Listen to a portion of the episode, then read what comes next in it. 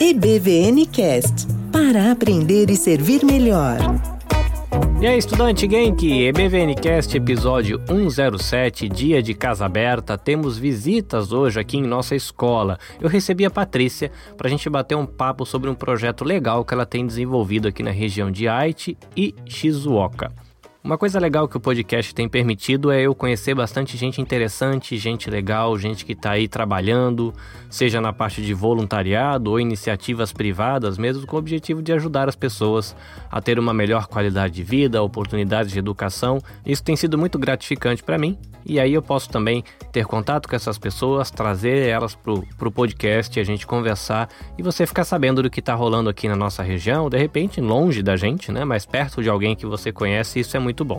A entrevista ela foi gravada no finalzinho de 2019, a gente está no primeiro semestre de 2020, quando essa entrevista ela foi publicada, então já tem novidades que você confere depois no site, você confere nas redes sociais, né, Facebook, Instagram, que vai estar tá tudo aqui na descrição deste episódio. Eu quero lembrar você também de que a nossa rede, a NAB Podcast Network, está crescendo. Olha que bonitinho, muito bom. E nós temos podcasts novos chegando na casa. Para você conferir o que, a gente tem aqui na nossa família Nabecast, dá uma visitadinha lá na nossa página, nabecast.jp. Aliás, o site novo, né? Nós tivemos uma ouvinte que investiu em nosso projeto e com isso a gente conseguiu fazer um site bonitinho que vai ter inclusive uma lojinha posteriormente. Tem também lá no nosso site o link da Amazon onde você pode entrar e fazer as suas compras e aí a gente recebe uma comissãozinha da Amazon que pode ajudar a gente na manutenção do projeto. Mas enfim, fica o meu convite para você fazer uma visitinha, conhecer o projeto, conhecer qual é a ideia e conhecer os podcasts da rede, tá bom? Chega de blá blá blá e vamos lá para esse bate-papo que tá bem legal. Segura aí.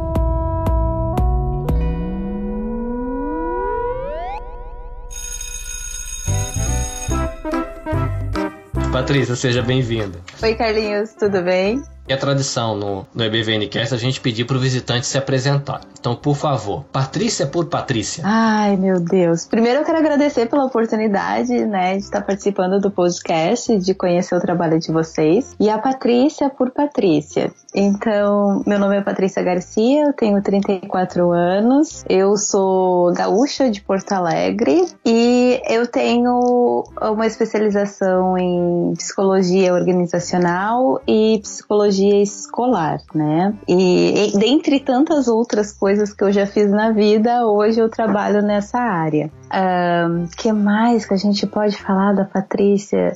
Eu sou uma criança grande, na verdade eu adoro estar junto de criança e, e isso assim me faz reviver a minha infância, né? Algumas pessoas falam, quando me conhecem, eu sou muito séria, né? E eu, eu tenho esse lado sério meu, mas eu adoro brincar, eu adoro estar no meio de criança, então isso faz eu ver que a vida pode ser mais suave. Então, como eu gosto muito de brincar, eu acabei idealizando um projeto que ele se chama Projeto Chocho, que a gente desenvolve a parte socioemocional e a inteligência emocional das crianças. É um projeto muito divertido onde a gente brinca bastante e aprende também. EBVNcast. Eu vou dar um passinho atrás para perguntar para você sobre a sua formação e a sua especialização. O que, que motivou você se envolver com essa área da psicologia e entrar por esse caminho?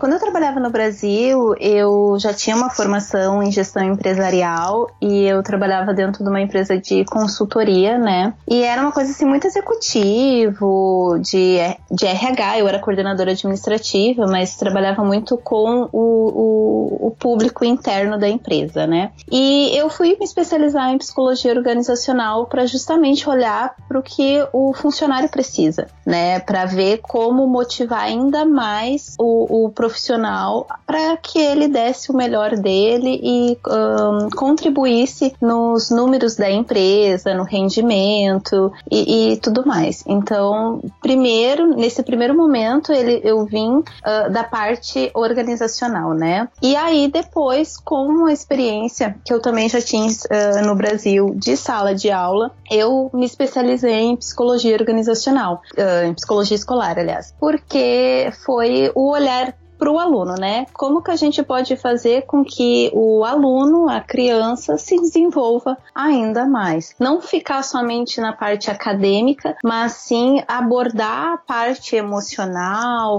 a socialização da criança, para que ela consiga juntar tanto o acadêmico quanto o emocional. Olhando para você aqui, você não tem carinha de japonesa e nem sobrenome de japonesa. Como é que você veio parar aqui em terrinhas nipônicas? Então, eu não sou japonesa, né? Não tenho descendência. Uh, na verdade, o meu marido ele recebeu um convite para trabalhar numa empresa aqui no Japão e nós resolvemos embarcar nessa viagem para o outro lado do mundo. E a gente já está aqui há três anos e meio, onde foi não digo que foi tranquila a adaptação, mas foi uma adaptação feliz, né? Porque a gente gosta muito de morar aqui no Japão e a gente vê, a gente sempre busca ver o lado positivo de morar aqui no Japão, apesar da saudade do Brasil, né? Quando você chegou, você se envolveu com que área aqui no Japão? Voltou para a organização, para a empresa? O que, que você foi? Onde você se aventurou? Eu me aventurei na, na parte de educação. Eu já tinha experiência no Brasil, então eu vi a oportunidade com as escolas brasileiras aqui, né? E, e fui para a área de educação, trabalhar como professora, atividade que eu ainda executo até hoje, apesar de já ter outras também uh, com o projeto, né?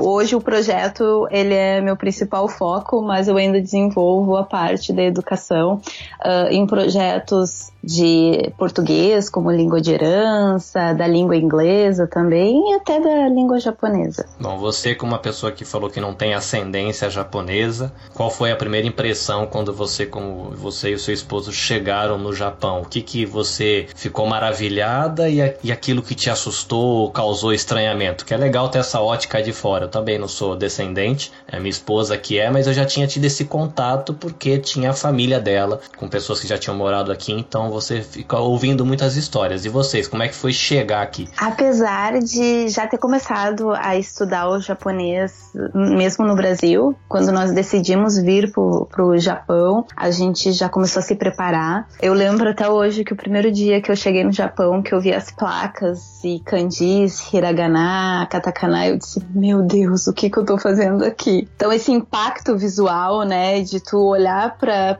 para os lugares assim e não conseguir definir nada ou nada fazer sentido, para mim foi muito diferente. E claro que a gente tem aquela visão do Brasil, uh, quando a gente mora no Brasil, a gente acha que o Japão é super tecnológico, né? Que é Tóquio, Nagoya. E aí a gente chega e vai para uma cidade de interior, como Hamamatsu e tantas outras, e dá aquele impacto assim de, ok, não era bem isso que eu achava, mas vamos lá vamos enfrentar um desafio, os desafios, né? E é positivo, assim, a gente sempre tem que ver o, o lado bom, né? Você está trabalhando aí dando aulas e você também trabalha com o projeto Chocho. É, conta pra gente como é que começou esse projeto, nasceu da onde, plantou a sementinha de feijão, achou na porta, como é que foi isso? Não, foi uma sementinha bem plantada. Uh, como eu falei, eu tive a experiência então de trabalhar com na escola, né, e com alunos, e eu vi assim crianças de com várias histórias, crianças que tinham saído da escola japonesa e ido para a escola brasileira, ou ao contrário, saíram da brasileira e foram para a japonesa. E eu via crianças com muito potencial, mas que não não acreditavam nelas, né, ou se limitavam. Muitas diziam a gente eu questionava, até como um, um estímulo para a criança, ah, o que que tu quer ser quando crescer? Como é que vai ser? Aí a criança dizia, ah, eu vou trabalhar na fábrica, porque eu sou estrangeiro, eu sou brasileiro e eu só posso ir trabalhar na fábrica. Então, assim, eu digo que a fábrica é um lugar bom, é um lugar honesto para se trabalhar e tudo certo, mas que as crianças podem mais. E, e o Chocho ele surgiu justamente da, da vontade de potencializar, né? De mostrar para essas crianças o potencial que elas têm e que elas podem sim explorar uh, muito além da fábrica. Elas podem fazer uma universidade elas podem viajar, trabalhar em qualquer outro lugar do mundo. E aqui dentro do Japão também existem oportunidades para as crianças brasileiras. Uh, a gente precisa apenas ter força de vontade, acreditar na, em si né? E trabalhar, faz, plantar a sementinha para que lá no futuro ela cresça e se desenvolva, né? Então a ideia do Chocho, ela veio desse olhar e ela é baseada na, na transformação da borboleta, né? Começa como lagartinha e ao longo do processo se transforma na borboleta. Então uh, a gente fala que o Chocho é o casulo da criança. Ele entra lagartinha, passa pelo processo, né? Um processo divertido, que, que é emocionante até, a gente se emociona ao ver o desenvolvimento das crianças e que no fim elas voam, porque elas passam a confiar nelas, né? Aumenta a autoestima, melhora a socialização, a comunicação o processo ele é muito dinâmico e, e, as crianças elas são dinâmicas, né? Por isso que é, é muito gostoso.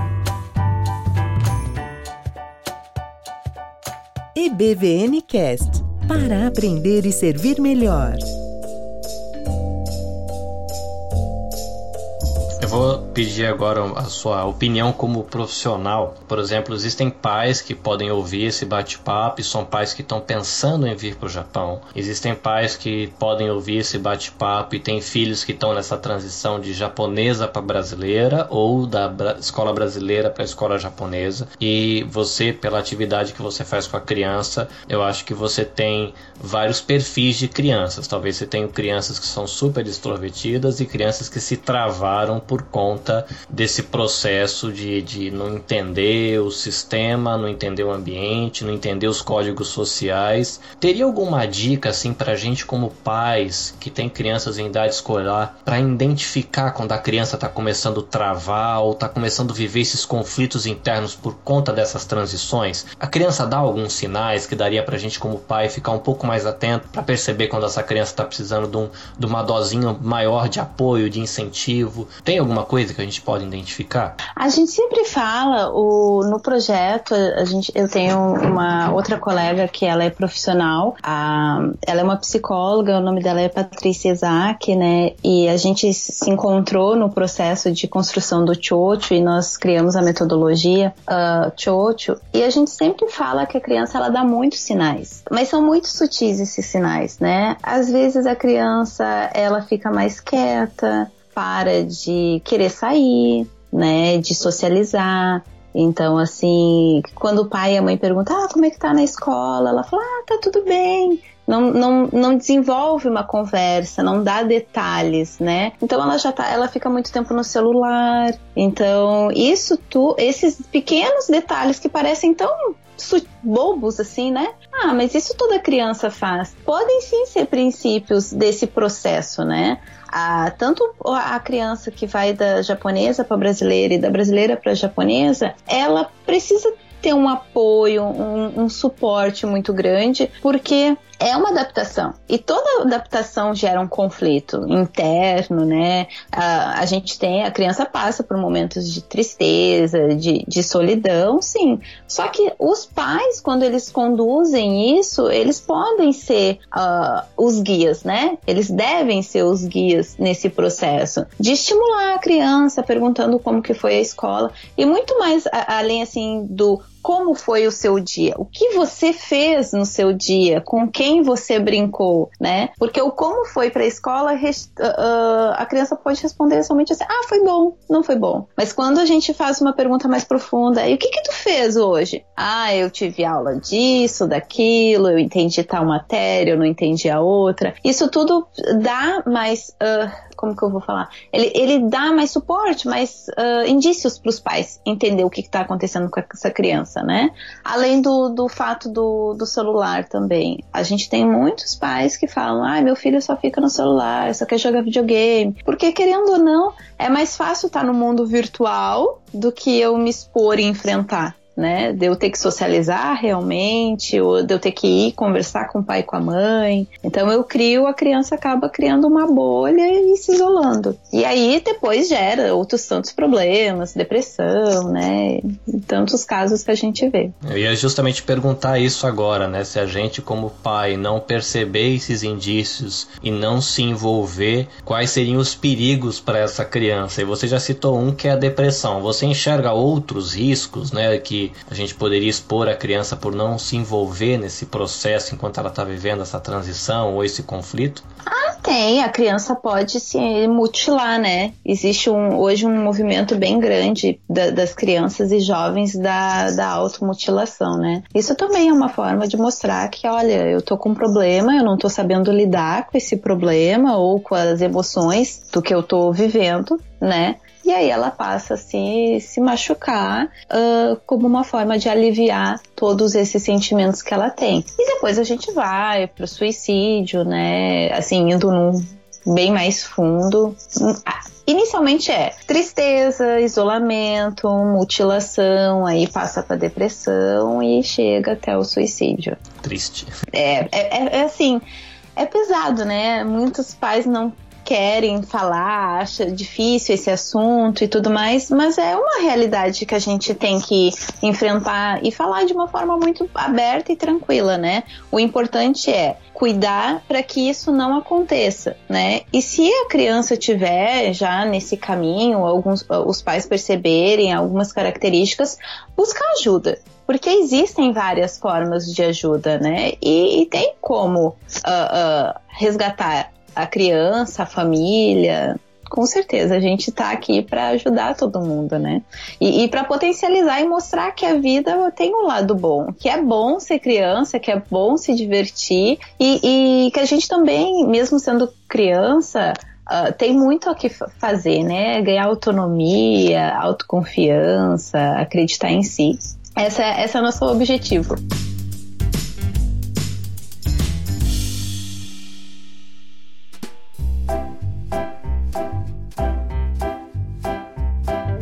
Se um pai ou uma mãe, ou um tio, ou um vovô, uma vovó, fala, achei legal esse negócio com as patrícias do Chocho. Esse pai chega lá, ou esse vovô, essa vovó chega lá, o que que ele encontra lá? Que tipo de atividades você se desenvolve com as crianças? Em que horário isso acontece? Como é que funciona essa dinâmica, né? Quando acontece e o que, que, que esses pais ou esses avós vão encontrar por lá? Hoje o Chocho, ele uh, acontece em Hamamatsu, né? Sempre aos sábados à tarde. E a gente tem dois grupos que é dividido pela faixa etária. Então a gente tem o, o que a gente chama, que é uh, de 4 a 7 anos de idade. E nesse uh, grupo do Kidzum, os pais participam também dos encontros, né? Então tem brincadeira, tem música, tem dança, tem roda de conversa conversa, o, o, encontro todo ele é muito dinâmico. E, e, como ele é um processo, cada, em cada sábado é um assunto, é um tema diferente, são abordagens diferentes. Então, assim, que a gente pode dizer que tem diversão todos os sábados, mas cada dia é um dia diferente. Uh, e o Kids 2, ele funciona, ele é para crianças a partir de 8 anos, de 8 a, a 12, 13 anos. E aí as crianças, elas já participam sozinhas, né? Mas também o, o o foco, a metodologia é a mesma: dança, música, conversa,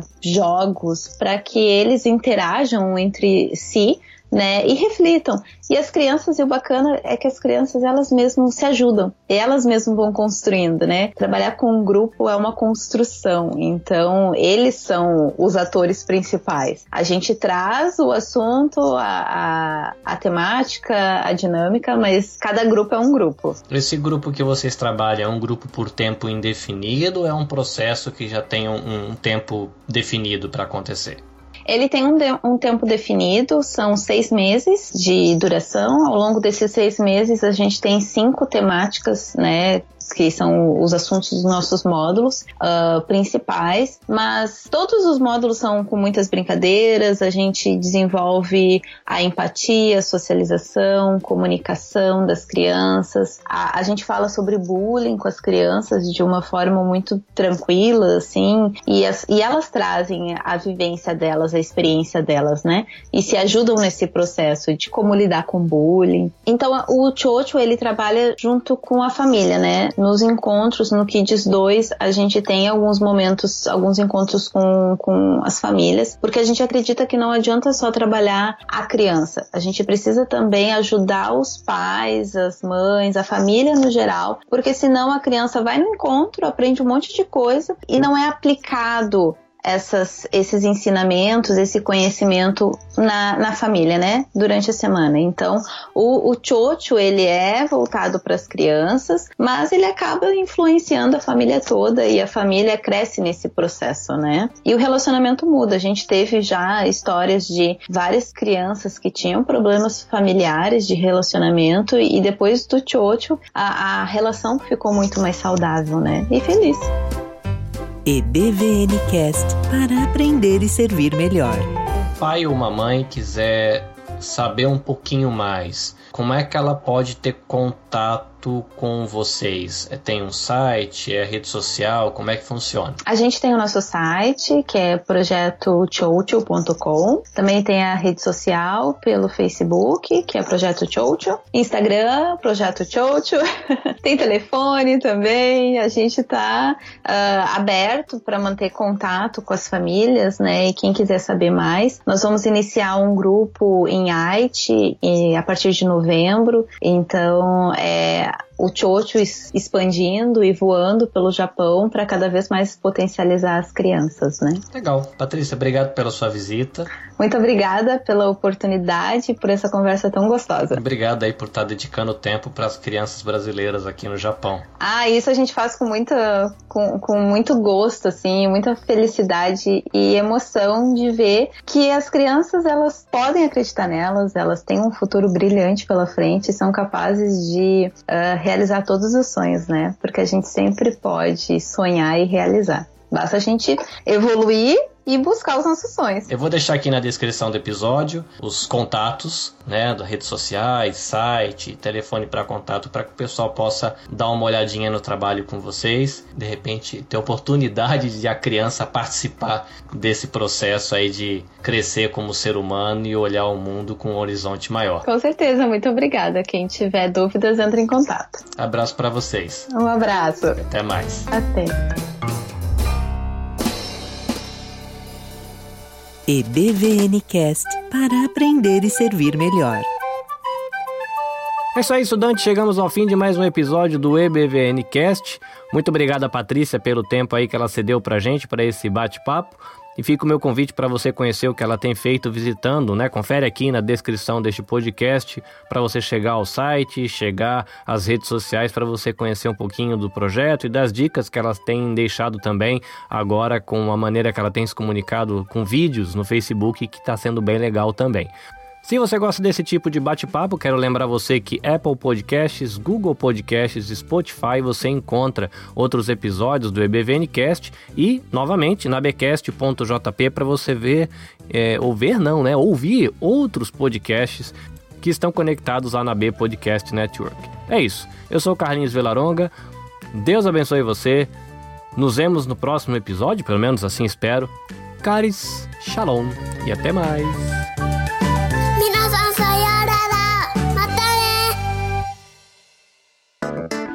Este podcast é uma produção da Anab Podcast Network. Para saber mais, acesse nabcast.jp ou busque nas redes sociais nabcast.jp no Facebook ou Instagram.